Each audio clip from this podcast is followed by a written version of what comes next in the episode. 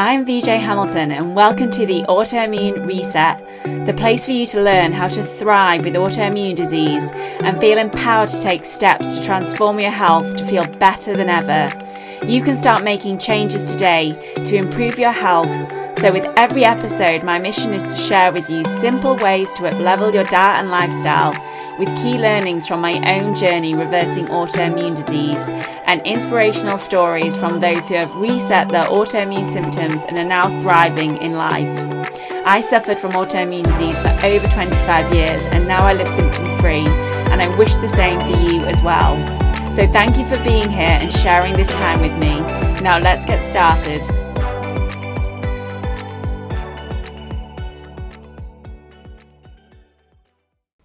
Have you ever read a book that completely changed your life or changed your perspective on the world around you? I know during my health journey, but also just during my life, there have been certain books that I have read and they have made such a difference in the way I feel about myself, the people around me, and what I'm doing in life. These books have been part of getting better and recovering from my autoimmune disease because by helping with the way I'm thinking and the way I'm feeling, it's motivated me to keep wanting to move forward and get better. These books have definitely been part of my journey as much as nutrition and other lifestyle changes that I've made along the way. So, today in this Friday Five, I'm going to share with you my top five life changing books so that you can consider whether these might be beneficial for you as well. And I will be giving you a few tips about these books so you know which book might be right for you. The first book that I have to mention is The Big Leap by Gay Hendricks. This book felt like a therapy session, I'll admit. And I read it and I also listened to it on audio and I really loved listening to it. I feel like Gay has such a comforting and soothing voice. Some of the concepts in the book really resonated with me. He talks a lot about self sabotage and I think this comes up time and time again in our health. You may know what to eat, you may know what to do, but when it comes to the crunch, you sabotage it and you don't know why in this book, it talks about an upper limit problem where we believe we're only worth a certain amount. And when anything goes beyond that, we sabotage it. And I love the book because it sets out some key reasons why you might be sabotaging your health. I always think it's that self awareness piece. So once you identify why you're acting a certain way, it's so much easier to overcome that. And he goes through some hidden barriers that you might be carrying or some hidden beliefs that you have about yourself that are stopping you from moving forward. So it's a really good book if you find that in your health or in other elements of your life, you seem to be up against a certain limit and not able to move forward from that, it may be that you have an upper limit problem. And the big leap can really help you to understand why that might be happening. And I love the hidden barriers that he lists and certainly read through those. But one of them is feeling fundamentally flawed. I think that can happen to a lot of us. There might have been something that happened in the past or something that somebody said, or perhaps the way you were treated that made you feel like you weren't good enough. And that comes up with health as well. We can often sabotage our own health because we don't think we're worthy of it. I always ask my clients to read this book, to go on their own self discovery journey so that they can understand why they might not be moving forward with their health. Definitely, that would be if there was a top recommendation of them all. It would be The Big Leap by, by Gay Hendricks. I'm so glad the book came into my life. And when it did, I saw some significant changes happen in my life just by identifying what was holding me back. I was then able to move forward. The next book is The Values Factor by Dr. John Demartini. Because I'd only ever really heard about values when I was at work. There was always some core values that we aligned to, and that all made sense from a corporate perspective. And I didn't realise, well, I've actually got my own values.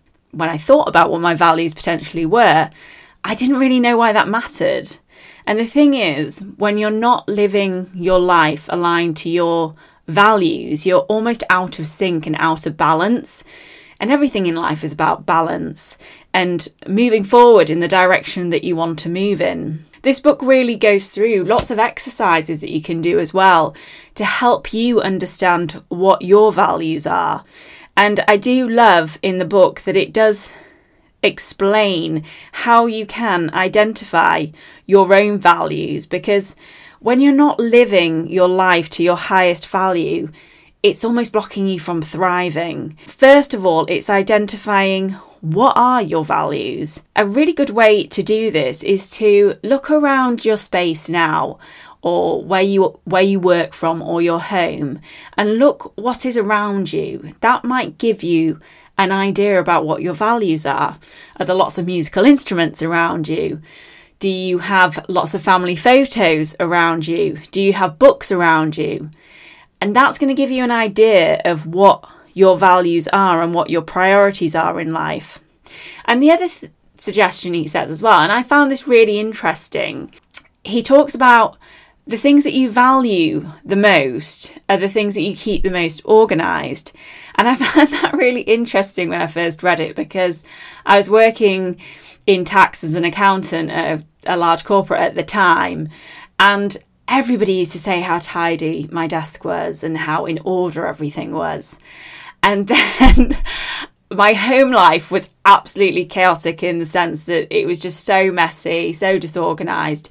And people were always really shocked when they were like, I can't believe that you're messy at home because you're so tidy and organized at work. When I reflected on that, I realized how much I prioritized my job over really a lot of other things in my life. It is a priority for me and it is a value for me, but that was quite a nice eye opener of are even my values and priorities right and are they really aligned to who I am? I digged a bit deeper and I realized what really matters to me in life and I started to get that balance a bit better and that certainly helped with my health and in my life and my personal life as well. So, if you are not sure what your values are or you feel a bit lost, it's quite a good book if you're feeling lost and you're not quite sure what direction to go in. It really helps you to see what your main values are, what your priorities are, so that you know what to focus on to move forward and you can start living your life aligned to your true values and not the values of other people that you're trying to please. The next book that I would recommend is The Artist's Way by Julia Cameron. I loved this book because it was very structured. So it's almost like a three month process of reading the book.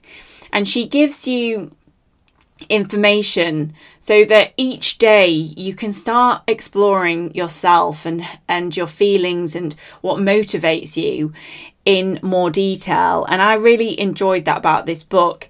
And it's the first time I came across this concept of morning pages and stream of consciousness journaling. That's when you wake up in the morning and you go and have three clean sheets of paper and you just write just write whatever comes into your head one, it's just a really great way of kind of starting the day, getting all those thoughts onto the page. But also, after time, you may recognize themes come up or things that you might be worried about, or things that you're excited about. I enjoyed that process in the book and I really felt it did bring more of a creative side out of me. And again, an understanding of really who I am because once you know who you are, you know what makes you feel good and you know what you want to do in life. I found that that was a great book at, at that time in my life. And I have been thinking about going through and reading it and doing the process again. And I know she's got a year focused book as well. And potentially sharing that with my community, the autoimmunity community, in doing it together, that three month process, because I think it is very powerful. So if you don't have that book, I would definitely recommend it, especially if you are looking for some structure, you're looking for a, a, morning routine, it's a good way to start working on your goals and moving forward. And then the next book is Gretchen Rubin's The Four Tendencies. You may have heard me mention this before, but it goes into four different personality types. And I use this in my clinical practice as a nutritionist as much as I use it on myself and with my family. And I have had all my friends and family and my clients do the quiz because it really helps me when I understand their personality types and how that interacts with my own personality types, how we behave together and how our relationship is. Because being a questioner, I often question people a lot and I enjoy questioning people. And when people question me, I almost just expect it because that's just the norm for me. But I've realised that for some personality types, that can feel really intrusive. By understanding that I'm a questioner and somebody else is a different personality type, I realise that actually I don't want to push them too far. Maybe they're not ready to talk. Maybe they don't want this direct question. And it's helped me develop a better relationship with people. And I often explain that as well now to friends and family who might not enjoy all the questions that I have for them. I just realise now that no, that's not right for them. Fair enough, it, it feels normal to me, but for somebody else, questioning all the time, and I, I mean, I just love to know more about things. I don't see it as intrusive, but I can I can honestly see how it can be for other people. But obviously for my clients as well, understanding whether they're an obliger or a rebel, it it helps me to deliver my services in a certain way. Because if I was to tell a rebel exactly what to do, they're probably going to be less likely to do it. So there's a certain way that I would go about that. Whereas I know with an obliger, they would prefer a more structured approach and an account the accountability with an upholder. And you if you read the book you'll understand all these personality types and you can do the quiz. But an upholder can be given the information and run with it themselves. And then a questioner like me just needs to understand the why to be able to follow a plan. So it's been really helpful for me in my life and in my profession. And so i would definitely recommend that book and, and recommend doing the quiz. And i'll put the link to the quiz in the show notes my last book is one that specifically really helped me, but I do recommend it to people who might be struggling with alcohol. Because I always thought that drinking alcohol when you're socializing or going out with friends after work or going to parties and having a drink wasn't an issue. I'm sure it isn't for some people. I read the book The Unexpected Joy of Being Sober by Catherine Gray quite a few years ago now. But it was during a time when I'd decided to give up alcohol for six months because one, I just wanted to reset my relationship with it a bit because I'd got to the point that every Friday night when I'd go out, I'd have a drink. So every weekend I'd be having a drink. And then it suddenly realised that I haven't really been a weekend without a drink in a long, long time. I just wanted freedom from it in a way. And I, I was hoping to see a different side of life. I knew that even though there is there are studies to show some benefits of drinking a moderate amount of alcohol and there is the social aspect i just knew deep down that it was it was impacting my health. So i gave it up for 6 months and i read this book the unexpected joy of being sober. It made me realize that habits that i had formed around alcohol that weren't helpful and it had started impacting my life to some extent. I would have hangovers that would last the whole day. When that's happening a couple of times a month, that ends up being quite a few days in a year that you are waste that I felt that I was wasting on being hungover. And I'd started getting other symptoms after drinking as well. It wasn't just a hangover, it would sometimes lead to a migraine. I'd get my, my ears would block, it would affect my sinuses. So just having that break was really impactful for me. And now I do have regular breaks from alcohol for extended periods of time. And that's how I manage my health. I didn't want to give it up for good. I never have done. And I've really feel like I've got a very healthy relationship with alcohol now. But I do think this book and the way she writes it is very inspirational about her unhealthy relationship with alcohol many years ago and how she's managed to transform her health by going sober. And I do see the joy in being sober. I really love going to events and being sober now. I love going for dinner and being sober now.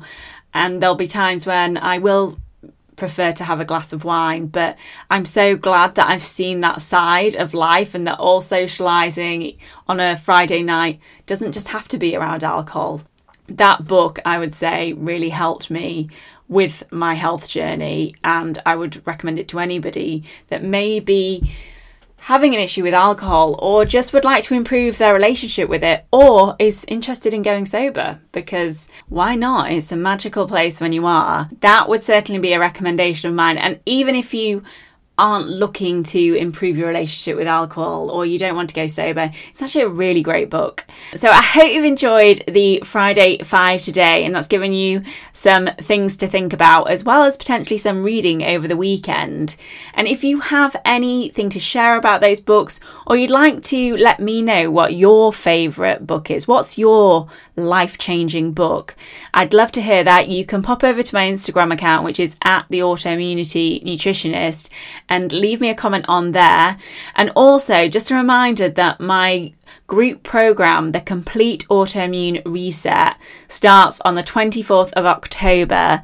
And if you want to get that special early bird price, then that ends tomorrow, the 15th of October. So I would love for you to join. I have some amazing specialists on the program, and I'm really excited to share with you the complete approach that I took in my own health as well, and that I'm ready to share with you so that you can start improving your health, not just with diet but with some other complementary therapies and movement and skills that you'll learn in that six weeks that you can take on for life. So I hope to see you over there. If not, have an incredible weekend and I'll speak to you soon. Thank you very much for joining me today on the Autoimmune Reset. I really hope you enjoyed the discussion and be sure to subscribe to the podcast so that you never miss an episode. And if you liked it, I would hugely appreciate a review on iTunes as it helps me understand what you like about the podcast and to help share the information with more people. I'm excited to speak to you next time. And remember, you have the power to take the reins on your health. So keep the faith and celebrate the small wins. Until next time.